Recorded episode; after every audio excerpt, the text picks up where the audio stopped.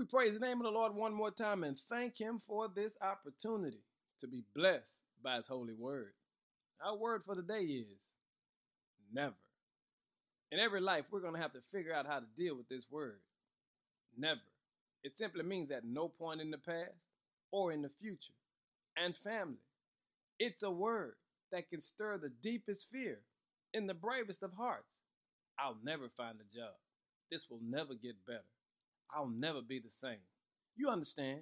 It's the power of the word, never. But when you get a chance, read Isaiah sixty-four. Verse four gives us the power of how to handle it. For since the world began, no ear has heard, no eye has seen a God like you, who works for those who wait for him. Did you hear that? Isaiah says, here is how you deal with the word never.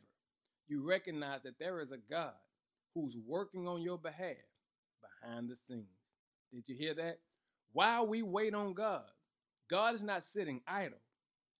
He's working on our behalf. So family, here's what we've got to remember. We've got to understand that though God sometimes delays, it's not a denial. It's God working behind the scenes to make sure that you and I can understand we never have to doubt him. We never have to wonder about his intention. And we never have to lose sight of the fact that he knows the plans that he has for us.